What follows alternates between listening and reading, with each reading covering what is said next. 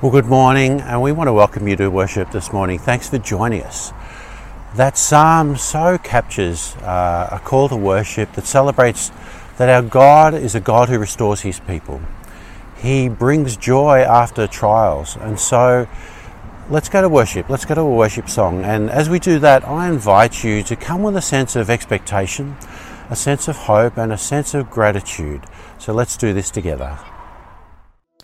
Hello, everyone. It's great to be with you as we continue our relationship series.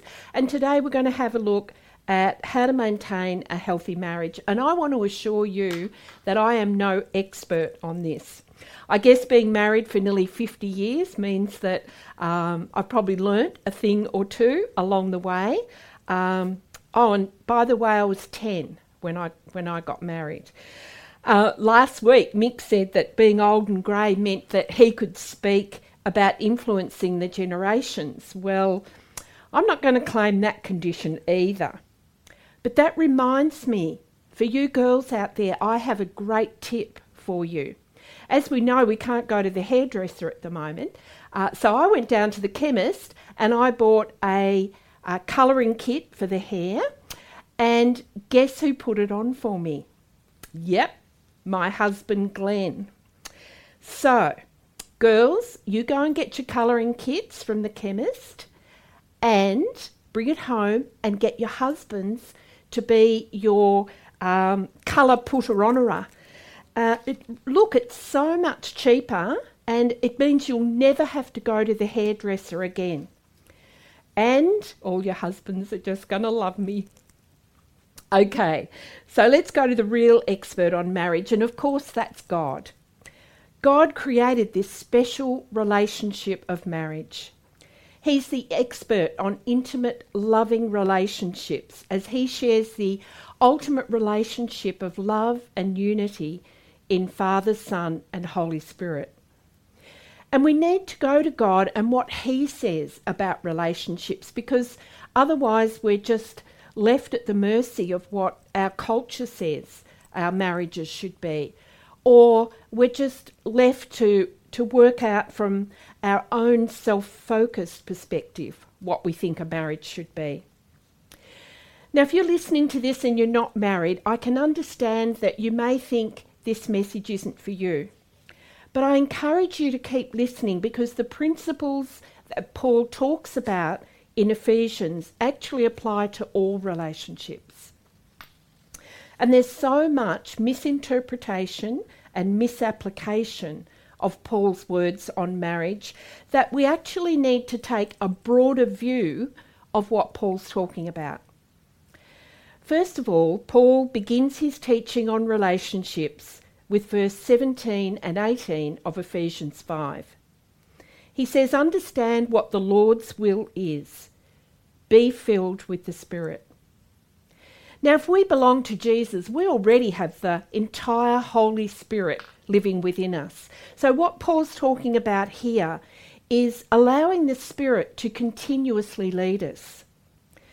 Verse 17 and 18 actually tell us the first way to maintain a healthy marriage is to know and follow God's word and to allow His Holy Spirit to lead us. The second way is found in verse 21, where it says, Submit to one another out of reverence for Christ. Now, I know some of you may shudder when you hear that word submit, thinking that it's meaning that you have to give up your rights or your free will.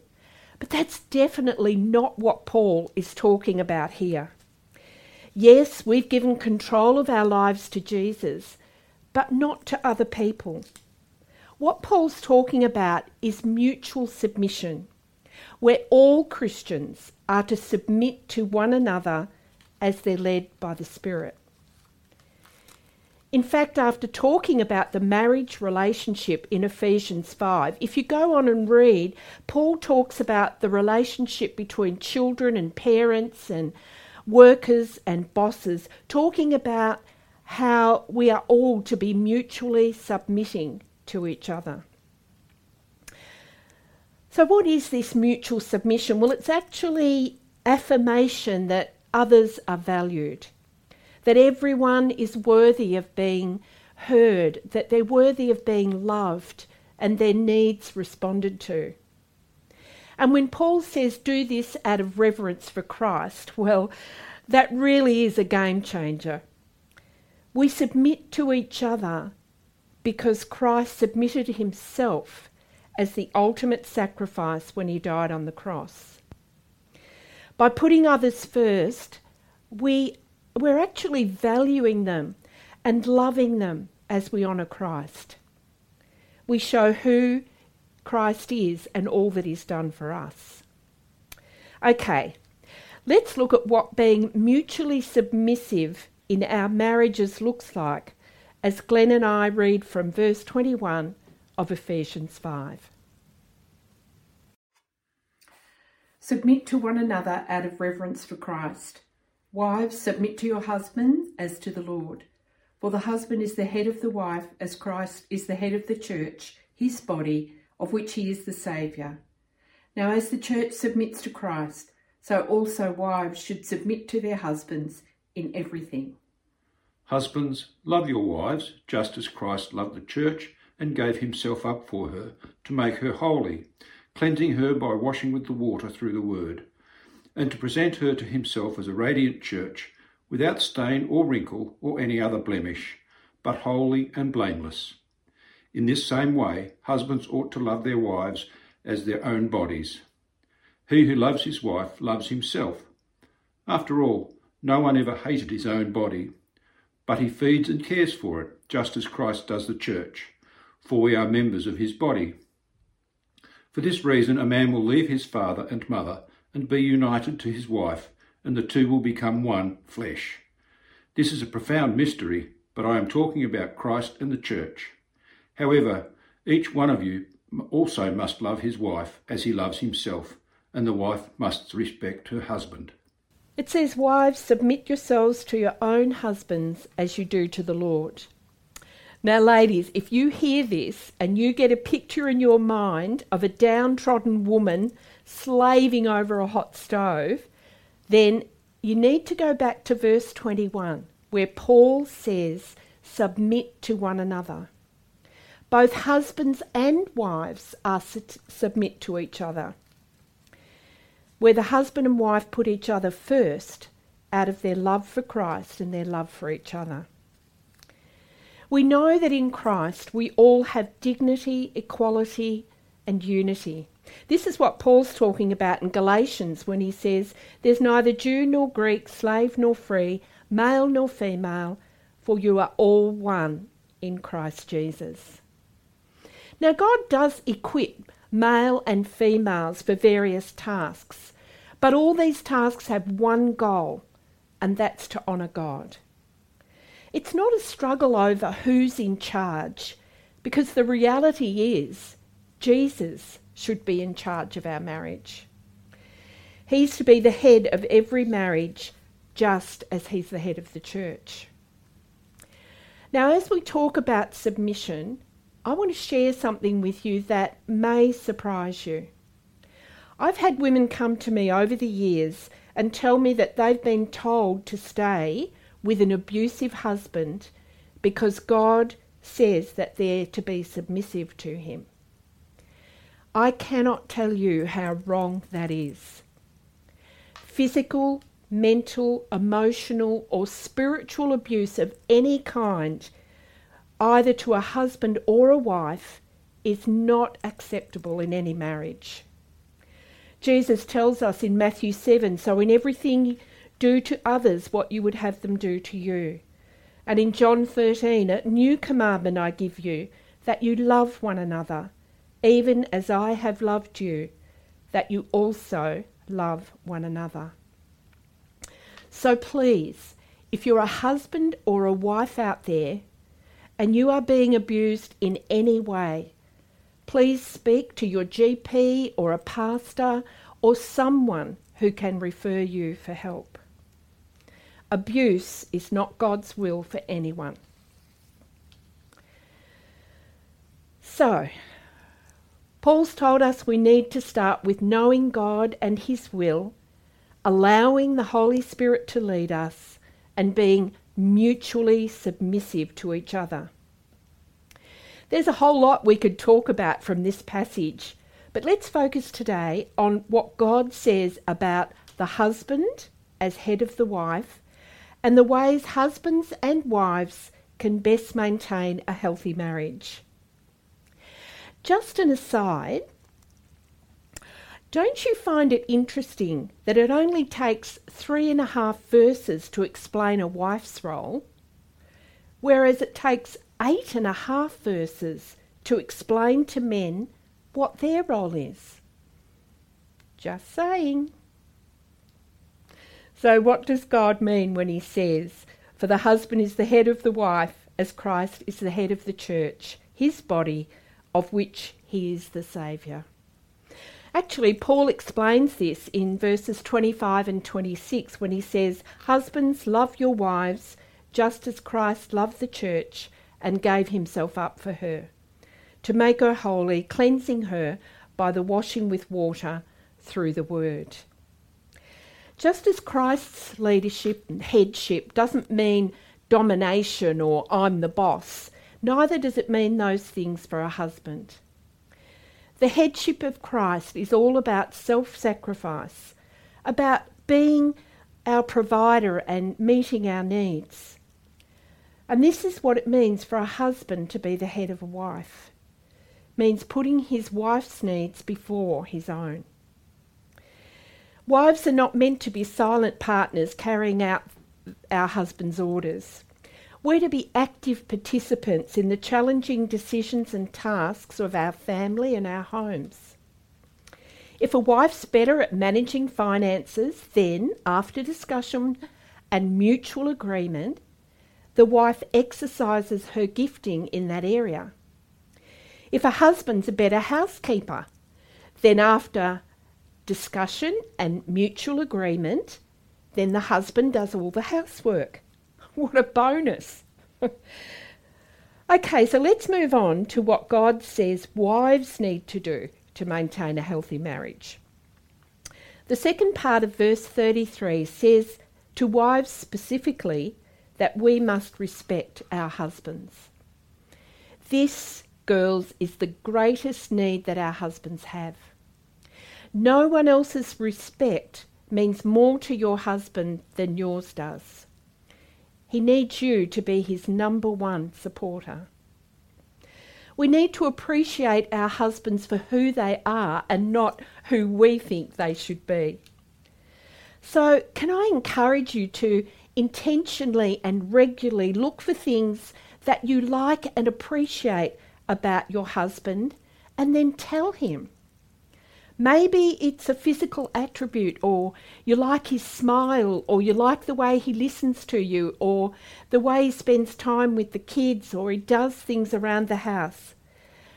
Whatever it is, make sure that you are intentionally looking for those things and telling your husband about them.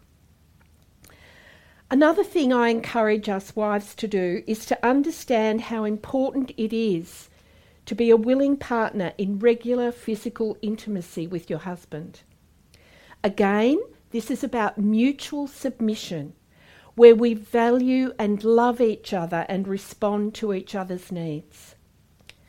God created man to have a natural physiological need for regular physical intimacy. And I know as wives, you know, we can sometimes misinterpret and underestimate that need when actually it's part of God's plan in our marriage relationship. Okay, guys, what does God say about what you need to do to maintain a healthy marriage? Well, three times in this passage, Paul reminds husbands that they are to love their wives.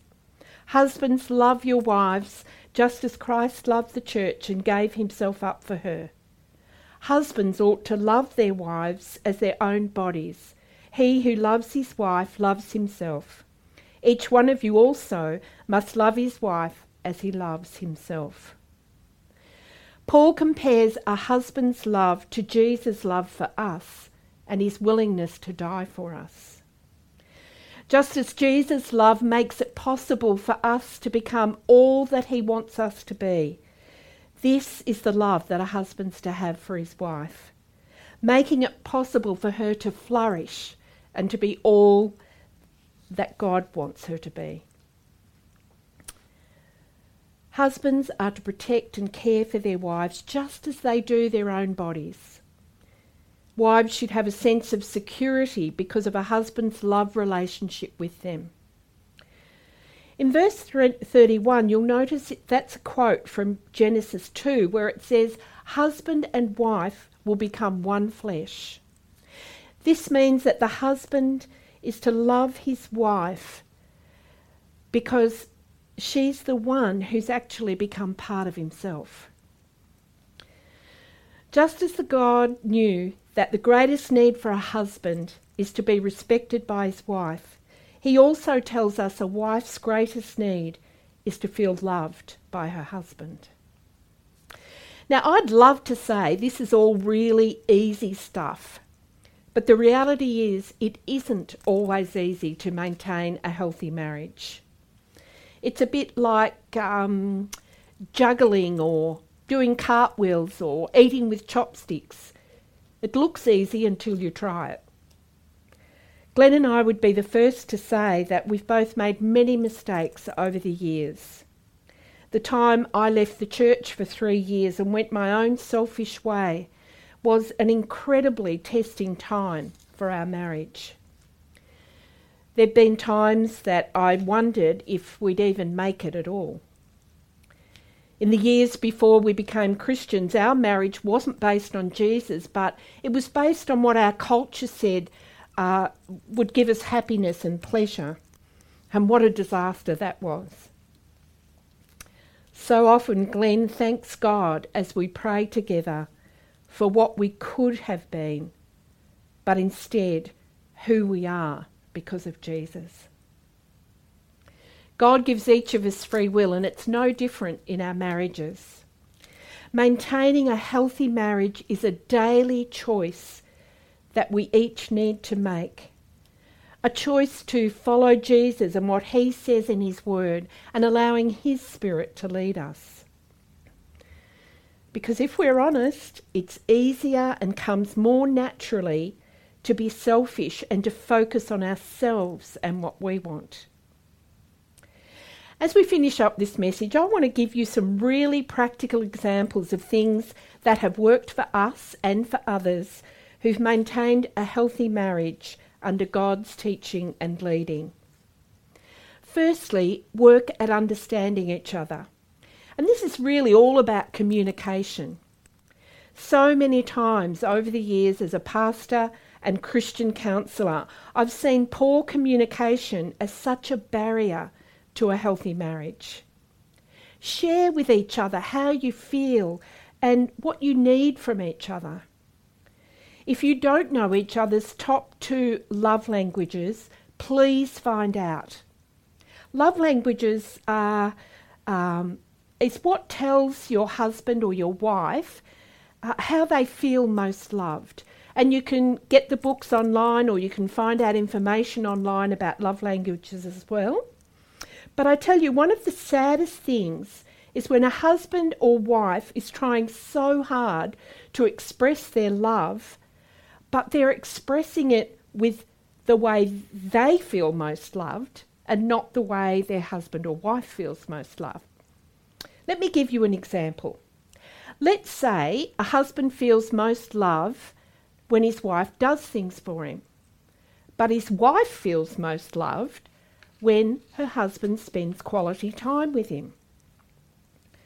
So, this husband bursts his boiler doing things for his wife, thinking that's how she'll know that he loves her. And his wife's not feeling loved at all because her husband's off doing things all the time instead of spending time with her. Can you see how that doesn't work. So please find out your top two love languages and share them with each other and put them into practice. Let's also be accountable to each other. This means intentionally sharing with each other the areas of your life that you struggle with. And we do this so that we can encourage each other and strengthen each other and pray for each other. Let's also listen, listen, and listen again. We know you guys like to fix things, but when us wives are sharing with you, we're not asking you to fix it. We're just asking you to listen to us. And girls, whatever your husband's interested in, find out about it so that you can talk with him about it and ask questions and show your interest in his life. You'd be amazed how much I know about golf and golf courses. There are so many other things we can do for each other to maintain a healthy marriage. Things like putting each other before anyone else, even our children. Praying together, having fun together, showing each other affection, doing things for each other, spending time together, just the two of you. Now, look, I know that's often difficult, but when our kids were young, every Friday night, Glenn and I would sit together in another room with special uh, nibbles and drinks and just spend time together. And we didn't have anyone to babysit, so we'd set the kids up in another room uh, with some treats and a movie, and they knew not to interrupt us unless the house was burning down. Not only did this show to each other that we valued each other and wanted to spend time together, but it was a great example for our kids to see what a healthy marriage is like and that mum and dad prioritise spending time together. Another great thing is to find a mature Christian couple who have a healthy marriage and ask them if they'd be willing to be your go to couple for your marriage. And I would encourage you all to join up for our online marriage course, which starts on the 6th of October and runs for seven weeks on a Wednesday night. You can do this course in the comfort of your own home. And the couples I've spoken to who did the course last year have glowing reports about how beneficial this course was for their marriage. So keep a lookout for the details, which will be coming up in the next weeks. Well, I could go on and on, but I want to encourage you to just take one step at a time in building and maintaining a healthy marriage. The first and most important step is to keep a close relationship with Jesus. He's the only one who can he- help us and lead us and give us the wisdom and the strength and the love that we need to commit to our marriages. The second thing is to commit to mutual submission. Wives, ask God to help you to be your husband's number one fan.